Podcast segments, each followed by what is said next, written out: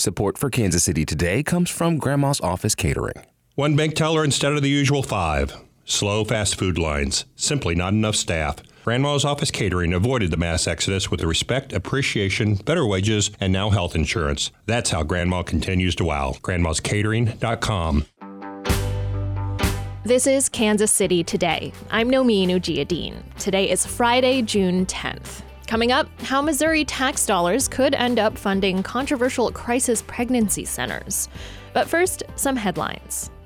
The Kansas City Public Schools superintendent, credited with transforming the struggling district, is leaving his post. KCUR's Jodi Fortino has more on Mark Bedell's resignation. The school district announced Thursday that Bedell would be leaving after six years, effective August 5th. In an open letter to the community, Bedell talked about the district's accomplishments under his leadership, including fulfilling a promise he made when he became superintendent in 2016 to achieve full accreditation. But he said the time had come for him to, quote, move on personally and professionally. He also spoke about obstacles he was unable to overcome, like racism, injustice, and a lack of affordable housing. The KCPS Board of Directors unanimously approved Deputy Superintendent Dr. Jennifer Collier as interim superintendent for the 2022 23 school year. Yesterday, Kansas City officials declared June 7, 2022, Kevin Strickland Day to honor the Kansas City man exonerated last year after serving 43 years in prison for a wrongful murder conviction. Mayor Quinton Lucas apologized for the injustices Strickland faced and added he hoped acknowledgments like this would show Strickland how much the city cares for him. Strickland said he instead wants a day to bring awareness to all wrongful convictions in the state and urged people to do something to make Missouri accept responsibility. It means a lot that they, they try to want to honor me and, and extend their condolences like that, but you know, nothing can ever settle me. You know, I, it's difficult to put it in words. Strickland was the longest wrongfully incarcerated person in Missouri and among the longest in the nation.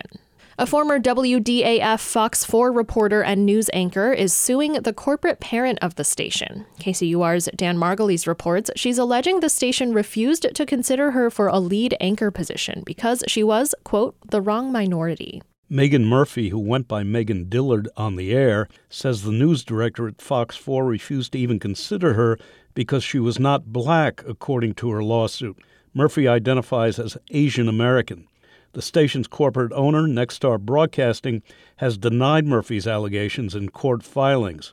Murphy began as a reporter at Fox 4 in March 2014 and became a weekend anchor in 2017. She says she resigned because of the station's discriminatory conduct. She's now director of public relations for the Independence School District.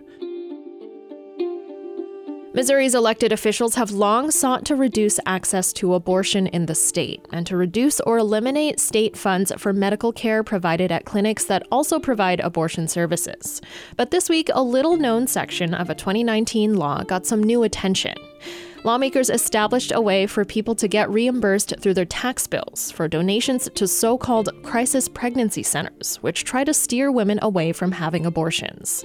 KCUR's Brian Ellison spoke with Jeremy Kohler, a reporter for nonprofit investigative site ProPublica, about how he and his colleagues began looking into Missouri's little known tax credit after um, the purported decision was leaked, um, ProPublica published the, you know, evidence that the Supreme Court is is contemplating overturning Roe, and we we had uh, just a brainstorming session about um, what sort of stories we could do. We started talking about the crisis pregnancy centers that have been criticized in some states as uh, almost pretending to be a, an abortion center, but steering a patient away from abortion. So even during that session, I'm, I'm looking at facts about crisis pregnancy centers in Missouri and and found uh, something I, I, never knew that there was a, a, tax credit for donating to them that had been 50%. Um, so you give a thousand dollar donation, you get a, a $500 tax credit on towards your state tax bill. And when you say tax and, credit, you're you're saying you're not saying a, a, deduction like you would have for giving to a charitable organization. You're saying a, direct reduction in the same amount or in 50% of the amount of your taxes. Exactly right, and and that's the way the tax credit had been until 2019. So I, I just kept on peeling the onion a little bit more, uh, looking at the law that sets up the tax credit. It changed in 2019 as part of the Missouri Stands with the Unborn Act, uh, which of course created the trigger law that everyone has been talking about, uh, which would outlaw abortion if Roe were to be overturned. And so part of what the legislature did that day was they they beefed up the tax credit from 50% to 70%. And then as I look closer at the law, they also got rid of the cap on the total amount of tax credits that could be issued in a year. It had been capped at 2 million and then it rose to 3.5 million and now there would be no cap. And then the whole program was supposed to end in 2024. The same legislature uh, removed the end date. Um, so now you had a tax credit that was much richer. There was no cap on it it was never going to end. So I want to make sure um, I'm understanding what this means. If a person, uh, let's say they owe ten thousand dollars in state tax, if they give a ten thousand dollar uh, gift to a crisis pregnancy center under this program and file for the tax credit, they can have 7,000, 70% of their tax bill credited back to their account. Exactly. And then the other 3000 is tax deductible because you're giving to a nonprofit.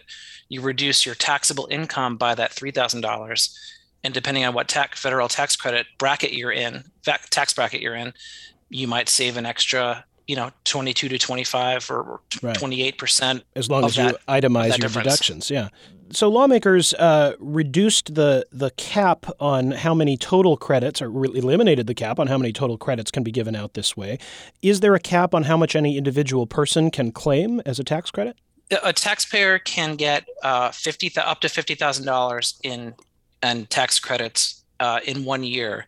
Now, if you can't use all of them in that year, you can carry them forward to the next year. So there's always a one year grace period for using them. So you won't get a tax refund, but it can be applied toward your, your next year's taxes, basically. Right. You can hold on to it and then use the unused credits in the following year to pay your next year's tax bill. So, what's the impact of this been on Missouri's revenue? This really seems like it could add up to a lot of money. Right. Uh, so because it had been capped at 3.5 million per year before the law changed, it had a maximum impact on the state of 3.5 million. And part of what, what made this so interesting to me is that anytime there is legislation filed, there's always a fiscal note attached to it. It's a cost impact study and it's done by legislative oversight staffers who are supposed to be independent, nonpartisan. Um, they work for the legislature and they get their information from the state agencies that that tell them how much they think this is going to impact the state budget and how much revenue. And so the fiscal note attached to this bill didn't take into effect the possible impact of removing the cap. Uh, the input from the Office of Administration didn't even take into account the removal of the end date going forward because you know the cost to the state would be very limited if this was going to be over in 2024 but now it's going to go on forever the author of the impact study uh, his name is Kyle Rieman. He was director of legislative oversight. I reached out to him. He's no longer working with the state, and you know what he said was they didn't give they didn't give us time to study this. They stonewalled us with answers. Office of Administration did not tell us about what the fiscal impact would be, and basically says the Republicans wanted to pass this bill and didn't matter how much it cost. And when I pulled the uh, the the revenue reports from the Department of Revenue, saw just in this first quarter of 2022, there had been seven over seven million dollars in tax credits issued, which is just in that quarter is more than double the cap in previous years. So, you know, clearly it is it's a very popular tax credit. People are starting to learn about it because you really, you know, you really can almost quintuple your donation because the state's going to pay for four fifths of it. It has the potential to become become very costly. Now, very costly. Seven million dollars is a lot of money. Sounds like a lot of money, but of course, the state's budget is forty-eight billion dollars. Uh, do do budget watchdogs, do government accountability groups have a concern about this number? They do. Um, I talked to Amy Blouin from Missouri Budget Project, um, who was, you know, as soon as she looked at it, she said, "This is a concern." And um, there was a. Uh, I talked to Jill Schupp, who's a Democrat uh, senator in St. Louis, and she says, "Look, the the state budget is filled with a lot of stimulus, you know, federal stimulus right now, and it's it, it may be hard to see, you know, the long term impact of this, but it's not always going to be that way. They're going to be there's there's going to be you know times when we're really stretched and you know and we're going to be on the hook for this in those times and then you'll see the impact I suppose abortion rights advocates are displeased at the amount of financial support essentially being provided by by the state to these crisis pregnancy centers. Yeah, they were unaware of it, and uh, they are concerned. But they they also suspect that this was what you know the anti-abortion advocates in the legislature wanted all along. Uh, Jeremy, remind us what is a crisis pregnancy center? That term may or may not be familiar to our listeners. Yeah, these are uh, storefronts all, all around the state. Um, a lot of them are, are under um, Birthright. Um, there's one major one in St. Louis called Thrive. Um, and these are places that provide support um, for pregnant women, counseling, all uh, everything from um, diapers to potentially help finding a job or uh, financial support. But most of them are religious based and they are basically trying to provide alternatives to, to people so that they don't get an abortion. Do they provide health care? Are they regulated? They don't provide health care. Um, some of them may have ultrasound devices that can can show the baby in the womb, but uh, they don't provide they don't provide abortion services um, and they don't provide health care. So they've they've been accused by um, some of the pro-choice people as being as being misleading because of that. And so Missouri has gone to great lengths over the last uh, many years in the legislature to prevent, say, Planned Parenthood from receiving state tax funding, and efforts have been made to keep them from receiving funding even for non abortion related health services. And yet these centers do receive state tax funding. They do. They, they receive direct funding. The state actually uh, is providing them with about $8 million this year and then they have this open-ended open-ended tax credit. You don't know how much they're going to get out of this going forward. Jeremy, as you talked with the office of Governor Mike Parson, who of course signed the bill in uh, 2019, or uh, the departments of his administration that now have to administer the, the tax revenues that are, are declining because of this, did you get any response uh, when you were working on the story? The governor's office didn't respond, um, and the Office of Administration, which is in charge of uh, state budgeting, did not respond. Um, the uh, Department of Social Services did respond. I had asked them um, in the fiscal note, it, it talked about um, how the different departments predicted it would affect uh, the state, and the Department of Social Services responded that it wouldn't, that it would have no impact. And so I had asked them how could that how could there be no impact by these changes? And their response was well there was no impact to our budget. The, the impact would be to the state budget uh, state revenue uh, which we don't have any control over. And did anyone you talked to about the story who who opposes abortion rights indicate that they were surprised by this outcome or in any way concerned about it? Yeah i i, uh, I talked with um, Representative John Wiemann in St. Charles County, uh, who was uh, one of the representatives who voted in favor of the bill. And he was surprised uh, at the cost. And he indicated, you know, if it's a lot more than they said it was going to be, then maybe this is something we should take a look at. That was KCUR's Brian Ellison speaking with Jeremy Kohler, a St. Louis based reporter for ProPublica.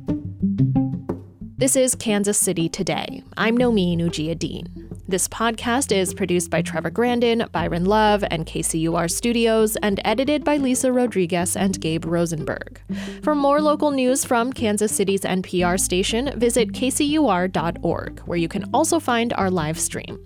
On Monday, we'll hear more from Kansas City's departing public schools superintendent. Thanks for listening, and I'll see you next week.